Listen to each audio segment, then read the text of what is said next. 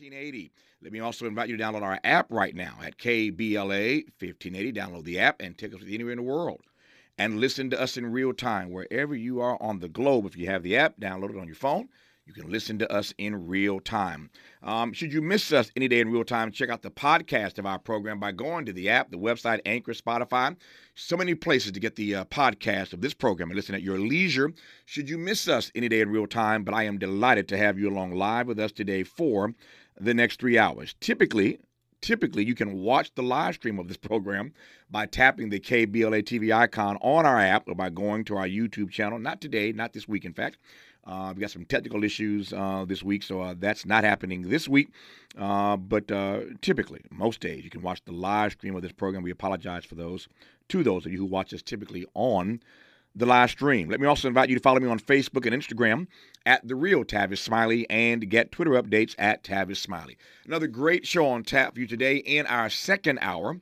Friday was the second anniversary, as you know, of the January 6, 2021 insurrection at the U.S. Capitol. Two years later, we have more intelligence thanks to the work of the January 6 Select Committee. But some questions remain, and others have not been fully answered, including what the intelligence community actually knew about the plans of the insurrectionists before the attack. Why was the request for the National Guard continually denied and delayed? And why was the nation's capital so vulnerable in the first place? The person forced to take the fall and resign was the chief of police for the U.S. Capitol Police, Steven A. Sund, and Chief Sund joins us today in hour two. In our third hour, you met the fate of your father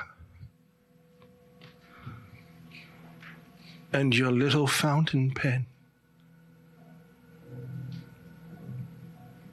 But who would have known that you would be the new Saint Joan? Burning at the stake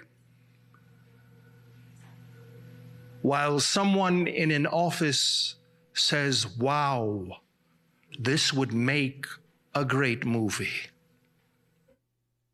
Award winning actor, playwright, director, and educator Roger Guenveur Smith is returning to the stage. He will premiere his new solo performance of Otto Frank at the Public Theater's Under the Radar Festival January 12th through the 22nd. And I look forward to our conversation with this brilliant thespian, Roger Guenveur Smith, in hour three. But in this first hour today, let's talk politics with our regular contributor, Ruben Navarrette Jr., host of the podcast, Ruben in the Center. He is the most widely read Latino columnist, as you know, in the nation, syndicated by the Washington Post Writers Group. Both Kevin McCarthy and Joe Biden rankled Ruben last week. McCarthy and Biden got under his skin last week, hence Ruben in the center. Get it? In one piece, he called McCarthy uninspiring and untrustworthy. In yet another column, he called Joe Biden a complete liar on immigration. That indictment is beyond incriminating Ruben to call the president a liar. How are you today, my friend? Very good, sir. Great to be back with you always, my friend. Uh, yeah, a politician is lying to us. Yeah, alert the media. uh, that, but that is, a, but that, that is a bold and brazen indictment, though, to just flat out write a piece syndicated across the country with a headline calling Joe Biden a liar. It reminded me when I first saw it, the headline of the uh, the congressman who stood up in the in the well of the House during Obama's speech. You'll recall uh, in his first term and called the president a liar out loud in front of the whole world, live on international television. Um, so when I when I see that word liar applied to the president, not to suggest that it is not possible and that doesn't happen routinely, but it always jumps it jumps out at you when you call the president a liar. Except during those uh, four years of the Donald Trump presidency, mm-hmm. when I wrote that, that Donald Trump lied about so much, the Washington Post used to keep a tally of his lies, as you recall, right? Mm-hmm. And all I've ever wanted from the media is fair treatment so that we keep a tally of Barack Obama's lies, uh, Joe Biden's lies, any Democrat who's a president, keep a track of their lies. Uh, Lord knows uh, Bill Clinton lied a whole lot. Uh, so in this case, though, uh, what Joe Biden has done on immigration is basically try to have it both ways, try to appear compassionate when he's running for president, uh, be tough on immigration uh, in, I think, an unfair, somewhat racist manner once he's now elected president you and I talked about this a little bit last week, but what he's done to the Haitians, to the Nicaraguans, to the Cubans, and to the Venezuelans uh, all of whom have dark skin. Uh, I'm not, it's not lost on me. Uh, while basically welcoming in the Ukrainians, the Russians, people from Norway who have light skin. Well, somebody's got to call him on that, and I did. Mm-hmm. What, in fact, and we'll talk about. Uh, he, of course, he went to El Paso yesterday. We'll talk about the president, his first trip to the border as president of the United Right. States. We'll talk about that when we come forward in this hour. But before we get too far uh, into this conversation, what specifically did the president lie about?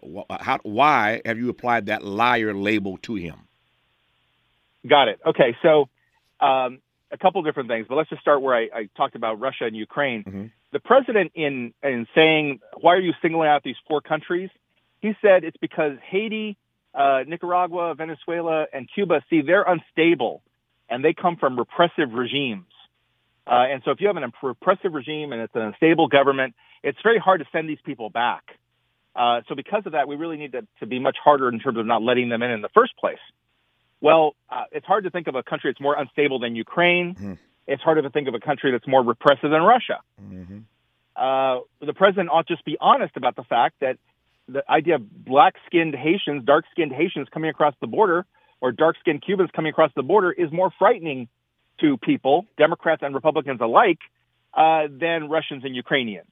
Uh, the main way in which he lied, he ran for president saying, "If you vote for me, I'll do away with Title 42." uh, this provision of U.S. code from a law dating back to 1944 that keeps out people to prevent the spread of, a, say, a pandemic. Vote for me, Latinos, and other people who care about immigration reform, and I'll do away with Title 42. Joe Biden kept it for two years. He said, vote for me, and I'll do away with the Remain in Mexico policy. Uh, he did do away with the Rem- Remain in Mexico policy. A judge made him put it back, but the judge didn't make him extend it as he did to include the Haitians. So the Haitians got sent back not to Haiti, but to Mexico, right?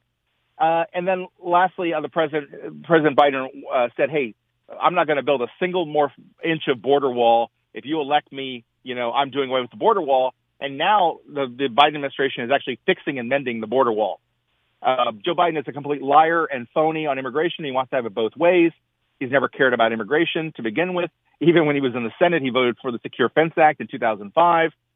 I've always known who this guy was. I wrote about it a month after. I just found a column I wrote a month after he was elected, a month before he was inaugurated, where I basically said that everything that transpired, you know, will transpire. Uh, so yeah, it was pretty clear that Joe. That, that uh, let's just say that uh, that immigrants are not uh, Biden's favorite people, and and sometimes Latinos are not his favorite people. Mm, I, I asked for one lie. He gave me three. So we, we're just getting started. Yeah, we're not- right. we're not even 15 minutes in, into this conversation yet. So we will see how many more lies uh, Ruben can stack on top of the three he's already laid out that the president uh, Right. uh, has uh, uh, has uh, spoke into existence. Um, let me just say this though, and, and Ruben sort of uh, tiptoed around this. Let me be more exact about it before we um, move forward in this conversation. Um, so Title 42 that Ruben referenced a moment ago, which has been hotly debated, uh, even at the Supreme Court level, has largely applied heretofore. Heretofore, it's largely applied to migrants from Mexico, Guatemala, El Salvador, Honduras, and Venezuela. Now, you heard Ruben's point a moment ago, which I completely concur with. Uh, that something is wrong with an immigration policy that only seems to impact people of color. So these are the countries, once again, that Title 42 heretofore has applied to Mexicans, Guatemalans, El Salvadorians, Hondurans, and Venezuelans. What Ruben said, which is critical for us to unpack, which we will in a moment, is that the president has, um, in this recent announcement last week, uh, expanded expanded this program, this policy, to include Haitians, Nicaraguans, and Cubans. So it ain't getting better; it's getting worse. He's expanding this program, and the countries on the list that have been added happen to be countries from which there are more people of color trying to come to these United States. I think you get the picture. I just wanted to illustrate that and point that out how this uh, policy uh, last week got so controversial because he expanded it to include, again, Haitians, Nicaraguans, and Cubans. Just getting started with Ruben Navarrette. You're listening to KBLA Talk 1580. Conversations that matter.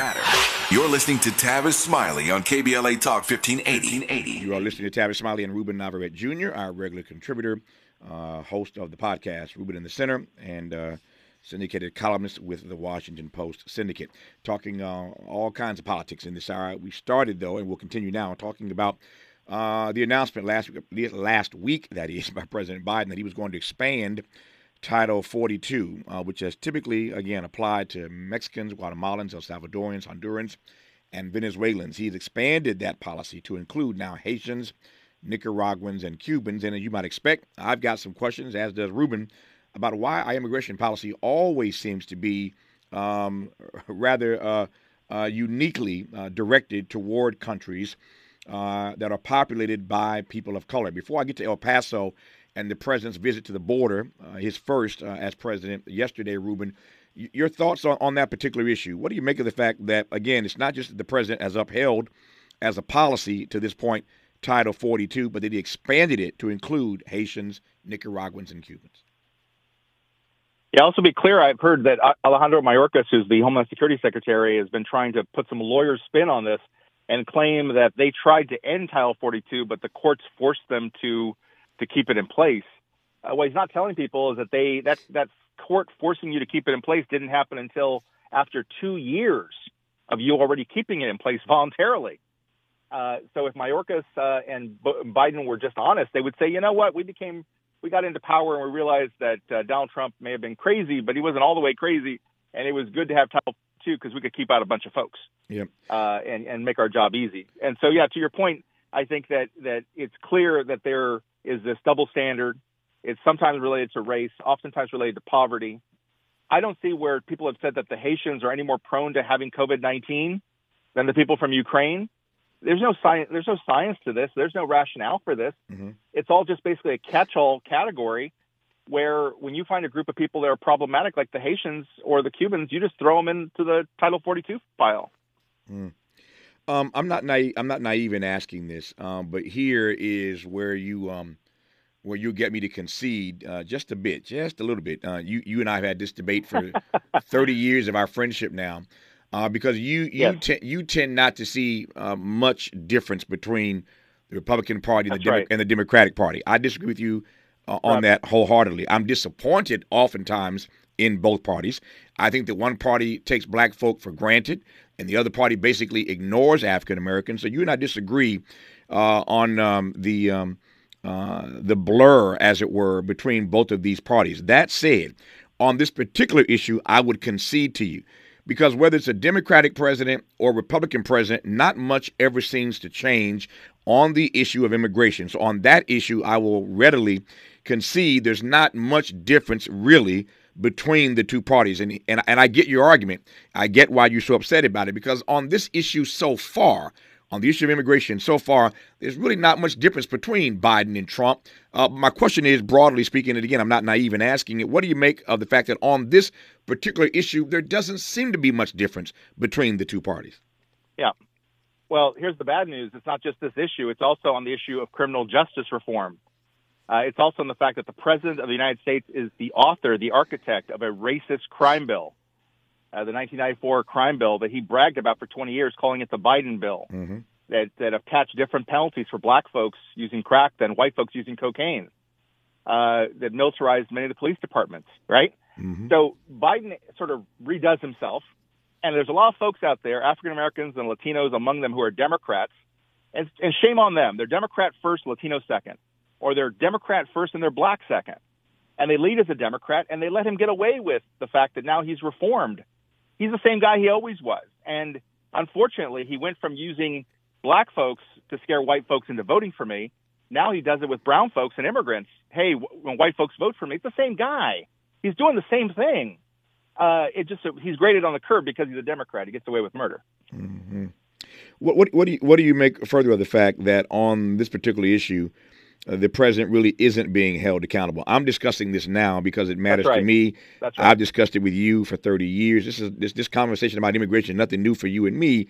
But uh, but right. I've gotten myself in trouble, as you well know. You've gotten yourself in trouble, as I well know, over the years, trying to hold um, uh, leaders in this country uh, accountable.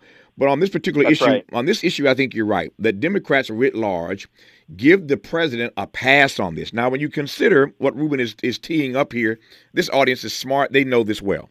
Uh, and many of this, most of this audience, I suspect, voted for Joe Biden. Um, but we all know that were it not for black folks, specifically in South Carolina, who saved the Biden campaign, he would never have won the nomination, much less the presidency. Uh, and after South Carolina, black folk line up, and we support Joe Biden over two African Americans named Kamala Harris and Cory Booker. The president gets the nomination. The president goes on to win the election. He picks Kamala Harris, of course, as his running mate. Everybody thrilled about that. Well, not everybody, but many of us uh, were thrilled at least by the fact he selected a black person to run with him. Fast forward to this issue on immigration, and the president, again, I've said it for the third or fourth time now, has expanded Title 42 to include Nicaraguans, Cubans, and Haitians. We watched the way the Border Patrol treated these Haitians when they were on horseback with those lassos. They tried to say they didn't beat these Haitians with the lassos. I'm not buying it based on the photos and the footage that I saw. But we all saw those horrible images. The president, president, same president then that made this speech last week, called that out. He called it despicable uh, when we saw those border agents on horses and the ways they were maltreating these Haitians.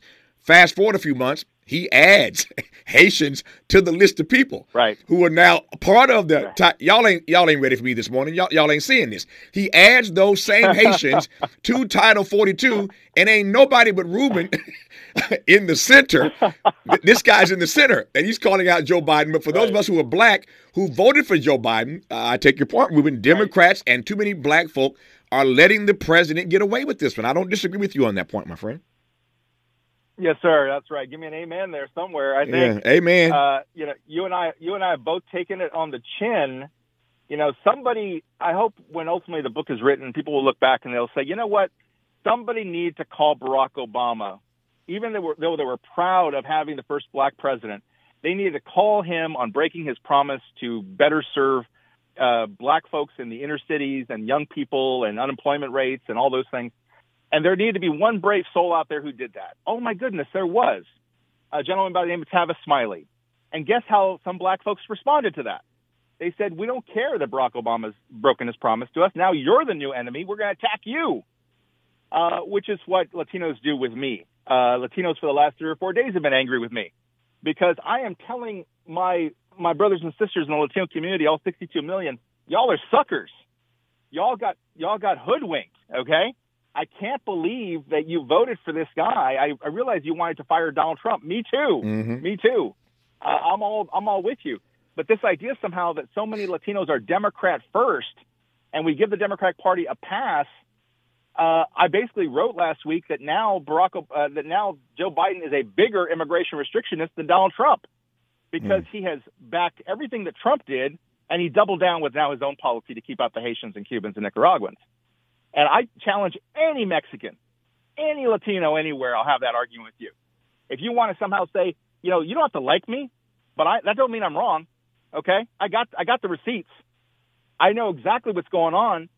And there are too many Latinos out there who are Democrat first and blind to anything that happens uh, from a Democrat. Now, one day when they'll, they want to attack Kevin McCarthy, okay, I'm with you but they're going to call Kevin McCarthy and the Republicans racist on immigration. Mm-hmm. That's terrific. And the guy that you voted for just decided he was going to treat Haitians different than people from Ukraine.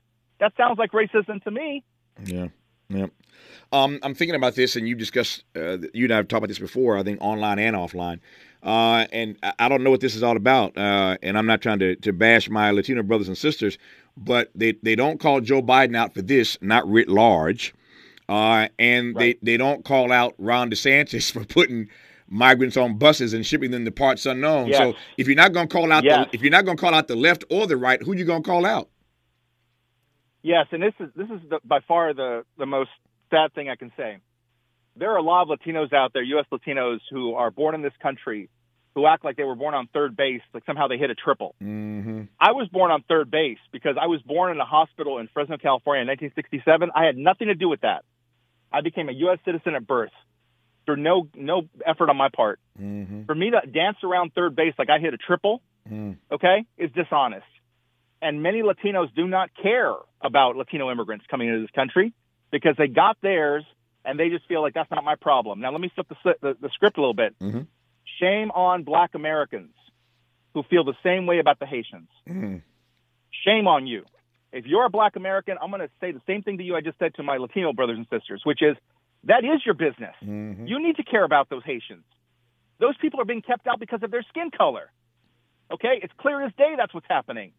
They're tre- they're being treated like that on horseback while we're saying to the Ukrainians, you know that Joe Biden, uh, after Russia invaded Ukraine, he said we're going to give away 100,000 visas to Ukrainians.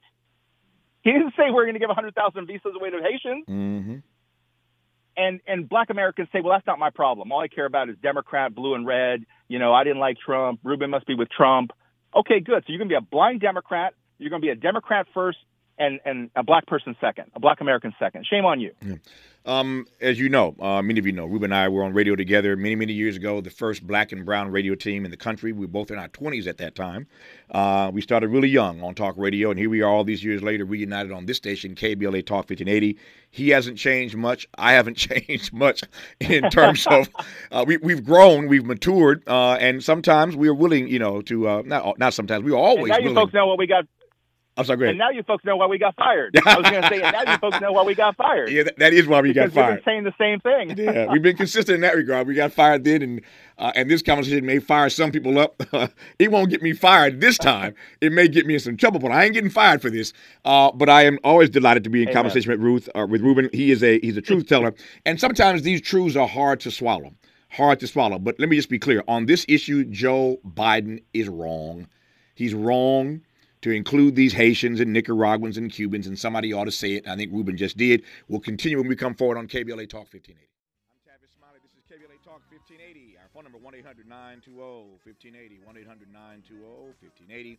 Continuing our conversation now with our regular contributor, Ruben Navarrette Jr., host of the very popular podcast, Ruben in the Center, uh, writer with the Washington Post Syndicate, which makes him the most. I say this all the time it's really a big deal. I mean, I say it all the time. It kind of flows off my lips with ease because he's a regular contributor. Uh, but when I say he is the most widely read Latino columnist in the nation, that's a big deal.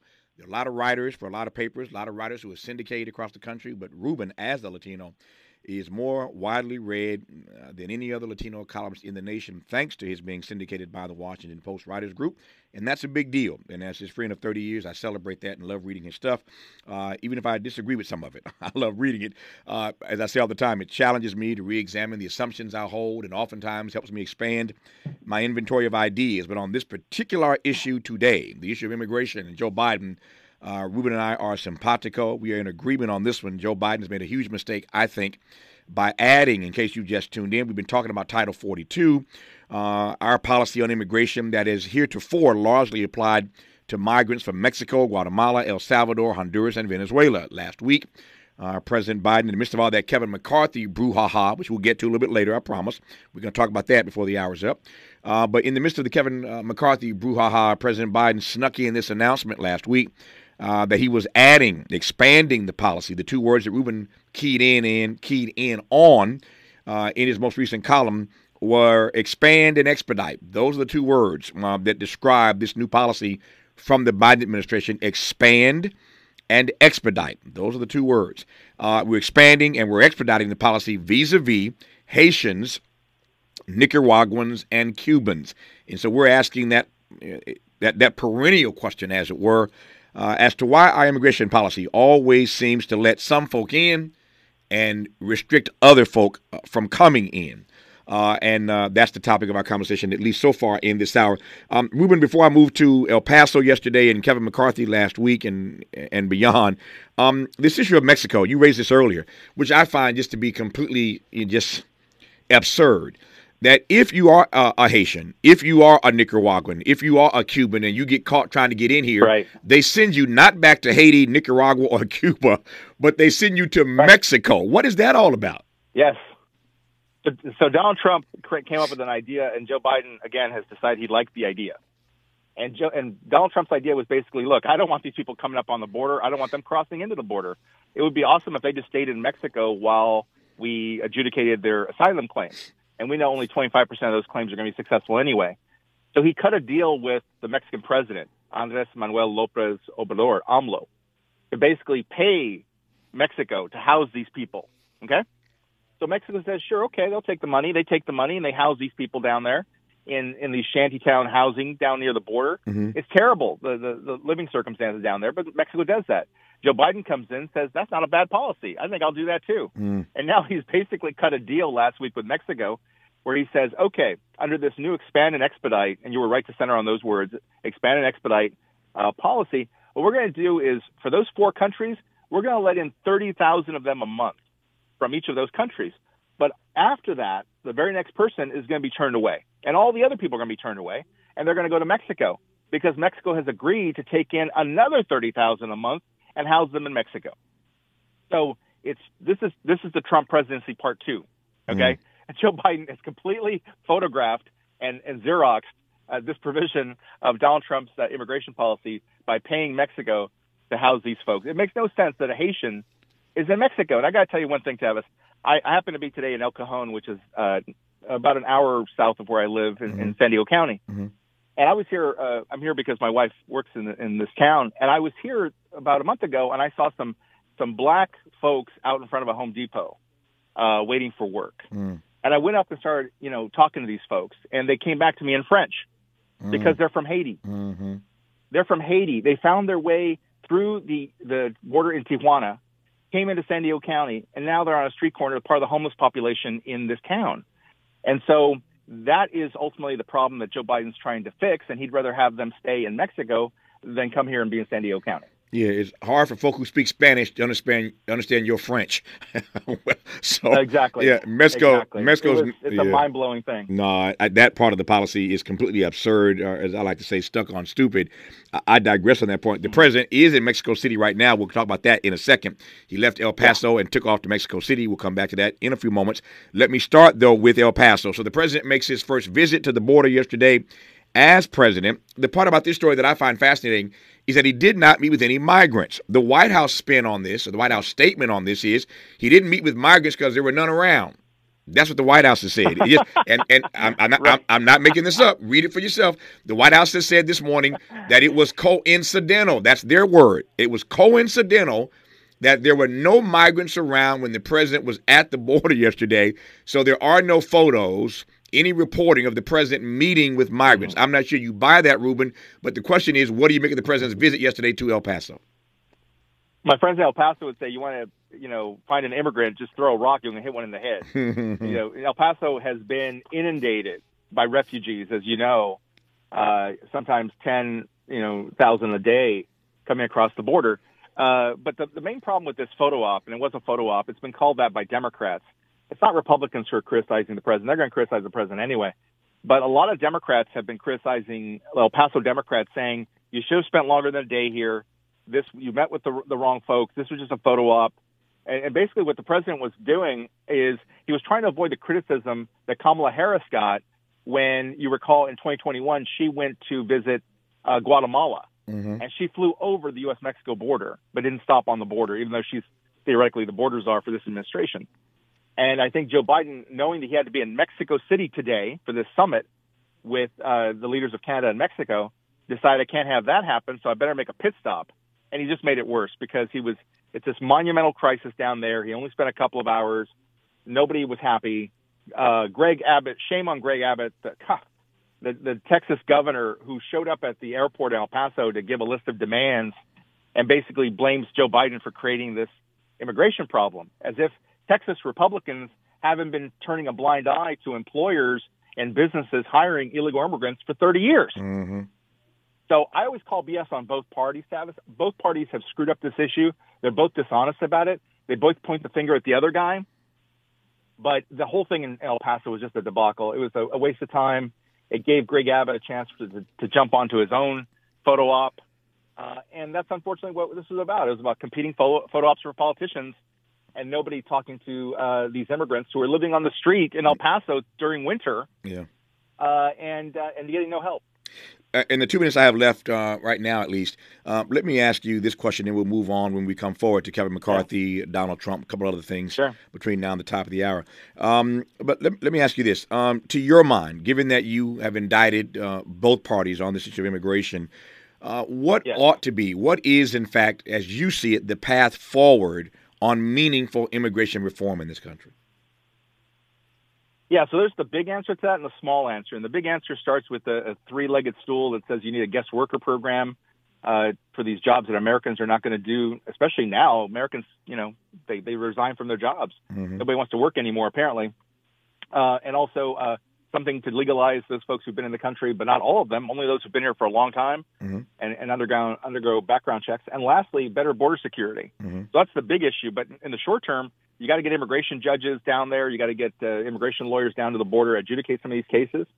And in one out of four cases, they get to stay. In three out of four cases, they got to go home. All I want is for them to, these folks to have a hearing. And Joe Biden has denied them even a hearing. Ruben Navarrette um, and his views on immigration and on the path forward. When we come forward, we'll get his take on uh, the Kevin McCarthy brouhaha. He is now the Speaker of the House of Representatives. Uh, it took a few votes to get there, as you well know. Comedians have had a field day, and we'll have a field day, I suspect, for, for days to come about how this actually happened. I'm not even sure it's worth being Speaker uh, at this point, given all he had to go through, whether he'll be effective or whether or not he will, in fact, be the shortest lived Speaker ever uh, in the history of this republic. We'll get Ruben's take on that. Uh, we also know this morning that uh, the Georgia grand jury investigating Donald Trump uh, and 2020 election uh, aftermath uh, issues has completed its work. So, what happens now in Fulton County? More issues to discuss with Ruben Navarrette Jr. when we come forward on KBLA Talk 15. Interrogating your assumptions and expanding your inventory of ideas. Let's get back to Tavis Smiley on KBLA Talk 1580. It was quite the week for Kevin McCarthy of California. I said uh, many, many weeks ago that um, history uh, might be made if uh, Kevin McCarthy could pull off the speakership. Uh, first time in history that the gavel has transferred from one Californian as Speaker of the House to another Californian, both Pelosi and Kevin McCarthy, as you both know, as you all know, rather, both hail from the state of California. Uh, so Pelosi uh, uh, steps down, uh, and Kevin McCarthy now has the gavel. Don't need to color this question much at all, Ruben. What do you make of the drama that we all watched in real time uh, before Kevin McCarthy finally was able to to hoist the gavel in the House of Representatives? Yeah, I'm in agreement with a lot of the guests you had last week where you talked about this stuff. You guys were laughing about it. I was laughing about it. I was like a pig in the mud. I just I just couldn't get enough of it. uh, I was eating popcorn because I like to see blue on blue violence and red on red violence. uh, I, I don't want people just to shut up and fall in line, right? Right. When Nancy Pelosi was uh, about to ascend to speaker, 16 Democrats wrote a letter saying that they didn't want her to be speaker. House Democrats because they said, "Hey, you know, she's too old. She doesn't represent change. We ran on change, etc." When AOC and the Squad, as you recall, this is a group of women of color, Mm-hmm. when they uh, challenged Nancy Pelosi and she responded in a very condescending way, you know, holding up a glass of water, saying this glass of water could get elected in some of their districts Mm-hmm. with a D next to their name, right? Well, okay, and and so I'm okay with that blue on blue violence, red on red violence. I learned a lot last week, and I think we all did, about how frayed the Republican Party is. Uh, when Donald Trump told everybody to fall in line behind Kevin McCarthy, and then Lou Dobbs attacked Donald Trump, I was just like, I was loving it, right? I was just, this is great. And I think what we learned, we learned three things, Tavis, last week. One is that uh, Kevin McCarthy is not the boss of Matt Gaetz and Lauren Boebert and these other people. Right. Uh, I get that that when you get to the House of Representatives, theoretically Nancy Pelosi is your boss or Kevin McCarthy is your boss. That doesn't work that way. Your boss are you only answer to the district and to the voters in your district, and that's the way it was supposed to work. You know, Gaetz, if he wants to be a, a complete jerk and and hold out his vote, that's his prerogative. If his voters have a problem with it, they can vote him out. It's not the business of Kevin McCarthy or Fox News or Sean Hannity or anybody else. Mm-hmm. So those people, I didn't agree with with the McCarthy rebellion, but I knew they had a right to do it because Kevin McCarthy is not the boss of those other folks. Yeah. Uh, and secondly, I think that uh, Kevin McCarthy got into this problem. He is two years older than me. He, he grew up an hour away from me. We went to high school during the same time, and rival high schools like an hour apart from each other. Mhm. And I know how Kevin thinks because I'm from the San Joaquin Valley and a, a farm boy myself. And back there, you know, that's the kind of place where your word should be your bond and you shake hands on a deal. Kevin McCarthy is in a big hole because he has broken his promise. He has lied. He has tried to have it both ways, talk out of both sides of his mouth. You know, he's a moderate on immigration until he isn't. Uh, he's he's done all this flip flopping. It's no wonder they don't trust him. So that's why I wrote that column saying he's unreliable and untrustworthy, and that's why he was unelectable. Lastly, I think that once he won on the 15th ballot, Tavis, it was he really redeemed himself, at least momentarily, by making a joke out of it. by going up there and saying with a smile on his face, "Well, that was easy, wasn't it?" Mm-hmm. And then turning to Hakeem Jeffries and saying, you know, to my to my colleague, uh, Stephen colleague Hakeem Jeffries, I just want to point out to you that two years ago I won 100% support from my caucus, and everybody laughed, right? Mm-hmm. Uh, to tell you how precarious these things are. So I think he did well to redeem himself at the end, just momentarily there. I agree with you; it's a fractured Congress. He's in a hole of his own making. Uh, and I'm just, I'm here for it. I am here for it. I am enjoying it. Give me more of it. Ruben mentioned a moment ago. Ruben mentioned a moment ago the lessons he learned watching this last week. When we come forward in our remaining moments with him, I want to ask him uh, what lessons he learned about Nancy Pelosi. Let me just tee this up right quick. It seems to me mm-hmm. that when you look at all the drama that Kevin McCarthy had to endure, 15 votes to win the speakership, and the fractured nature of his own party, it says something to me, whether one likes or loathes Nancy Pelosi, says something about how good she was hurting Democratic cats. I'll leave it there for the time being. Uh, Ruben's thoughts on that when we come forward on KBLA Talk 1580. Say the quiet part out loud. KBLA Talk 1580. Let's unpack a little bit more with Tavis Smiley. The conversation continues right now. Right now. It does indeed with Ruben Navarrette Jr., our regular contributor. Uh, we've been talking uh, all politics in this hour. We've talked about uh, President Biden uh, uh, and his uh, recent statements expanding Title 42, his immigration policy. in case you've just tuned in, we've been talking about Kevin McCarthy and the drama he went through to become Speaker um, uh, last week on the 15th vote. It was fascinating. And because I'm on 9 to noon Pacific time, Ruben, all this stuff was going down in the middle of the day. And literally, like every hour, you know, I'm like announcing, he just lost again. Next hour, he just lost again. Third hour, he just lost again. I mean, this thing was fascinating to cover live last week while I'm trying to conduct conversations, and this is going on uh, in the House. But it was a fascinating week, one that I won't forget for, for many, many years to come. Um, but he finally pulled it out again on the 15th vote, and Kevin McCarthy is the new Speaker of the House. Back to that one more, one, one more again, as we say. You mentioned three things that you learned last week, and I'm wondering whether you learned anything about Nancy Pelosi. I know you're not a, a, a fan per se of Nancy Pelosi, but it said something to me uh, last week watching this drama, Ruben, about how uh, about how deft she was at counting votes and getting legislation passed.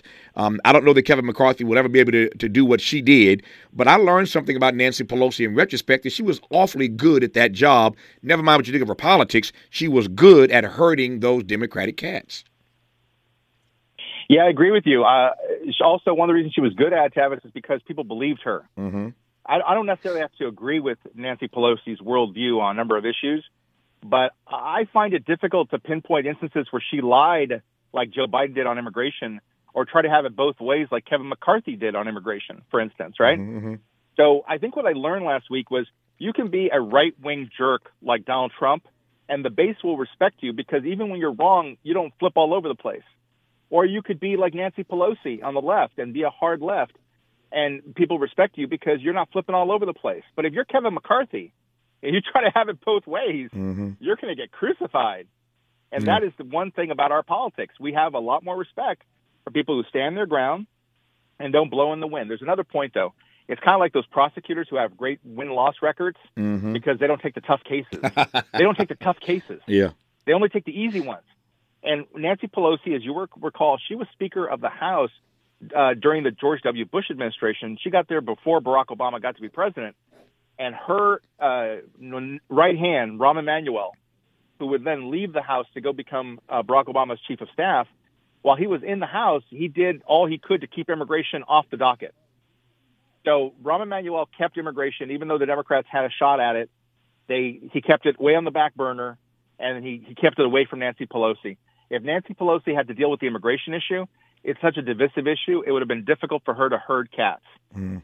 So I give her an A with an asterisk next to it. Yeah. And the asterisk is she did a great job herding cats, and thank goodness she had Rahm Emanuel to keep her away from the really difficult cats who didn't want to be herded.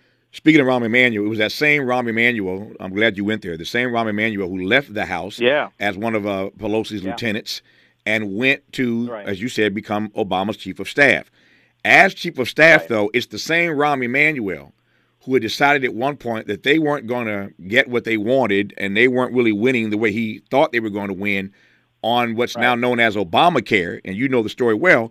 Rahm Emanuel and Barack Obama, his boss in the White House, were about to throw the towel in on health care. And Nancy Pelosi, right. it, this is a very, a, a, very, the story is, you know, is, is out there. Nancy Pelosi in her high heels walked up to the White House and walked in the Oval Office mm-hmm. and gave Barack Obama and Rahm Emanuel the business and said to them, absolutely right. not. I have worked my tail off yes. to get all of these Democratic right. votes lined up, and I don't care if we don't get a single Republican vote. We're going to vote on health care and we're going right. to pass it. There would not be Obamacare today were it not for Nancy Pelosi. Obama doesn't get the credit for that. Rahm Emanuel can't get the credit for that. Nancy Pelosi pushed that thing through without a single vote, but she was not prepared to give up on that. Here's, here again, lessons learned. I think about the the uh, the legacy of Nancy Pelosi as Speaker. I got two standing your ground. Yeah, stand, stand your ground. Stand your ground. Exactly. I got two minutes left here. You mentioned Donald Trump. You mentioned prosecutors. Let me go to Atlanta right quick. We now know that the uh-huh. Georgia grand jury investigating Trump in the 2020 election aftermath has completed its work. Here's what we know the special grand jury uh, in Georgia is not authorized to issue indictments, but the panel will issue a final report, kind of like the January 6th Select Committee, that will serve as a mechanism for the special grand jury to recommend whether Fulton County DA prosecutor Fani Willis should pursue indictments in her election in uh, interference investigation. She can then go to a regularly impaneled grand jury to seek indictments. So now uh, Merrick Garland uh, has a report that he's looking at. Fani Willis in Georgia, as prosecutor in Fulton County, has a report she's looking at. What's your best guess uh, right. as to whether or not Donald Trump is going to be indicted by either? I hope so. I guess I hope he gets indicted both at the state and federal level. Um, and I think, I and because I just love chaos, right? I think that would be great. That'd be great chaos. And I think he, I think he has it coming. I think he has it coming. But uh, with regard to uh, another one, there's another investigation. You know, the special prosecutor has not come in yet. Sure. Uh, to weigh in yet on his report. Uh, I think all eyes are on Merrick Garland, independent of what happens in Georgia, and I do hope they prosecute they prosecute in Georgia. But independent of that, the, the big game is with Merrick Garland. He's in a real tough spot to be able to go and bring a case against somebody who's running for president is is really tricky. But then to send a message that some people are above the law mm-hmm. uh, and that Donald Trump should get away with with all of the, that he's done is also very tricky. So I, I know one job I would not like to have this morning, uh, Mr. Smiley, and that is to be Merrick Garland and to be in that chair because that's a real tough spot to be in. No, I would I would want the job either, but I'll tell you, uh, quoting Spike Lee, uh, do the right thing. That's my message to Merrick Garland. Just just do, do, do the, the, right, thing. thing. Uh, speaking of Washington uh, and Merrick Garland, in our next hour, courage under fire, under siege, and outnumbered 58 to 1 on January the 6th. We know last Friday was the second anniversary of January 6th. The person who had to take the fall for that uh, was the chief of police uh, for the Capitol Police. Uh, Steven A. Sund. He's our guest in the next hour in just a few moments. For now, though, I thank Ruben Navarrette for coming on. Ruben, we'll talk soon, my friend. My brother, always great to be with you. A blessing. Thank you. Stay strong. Chief Steven.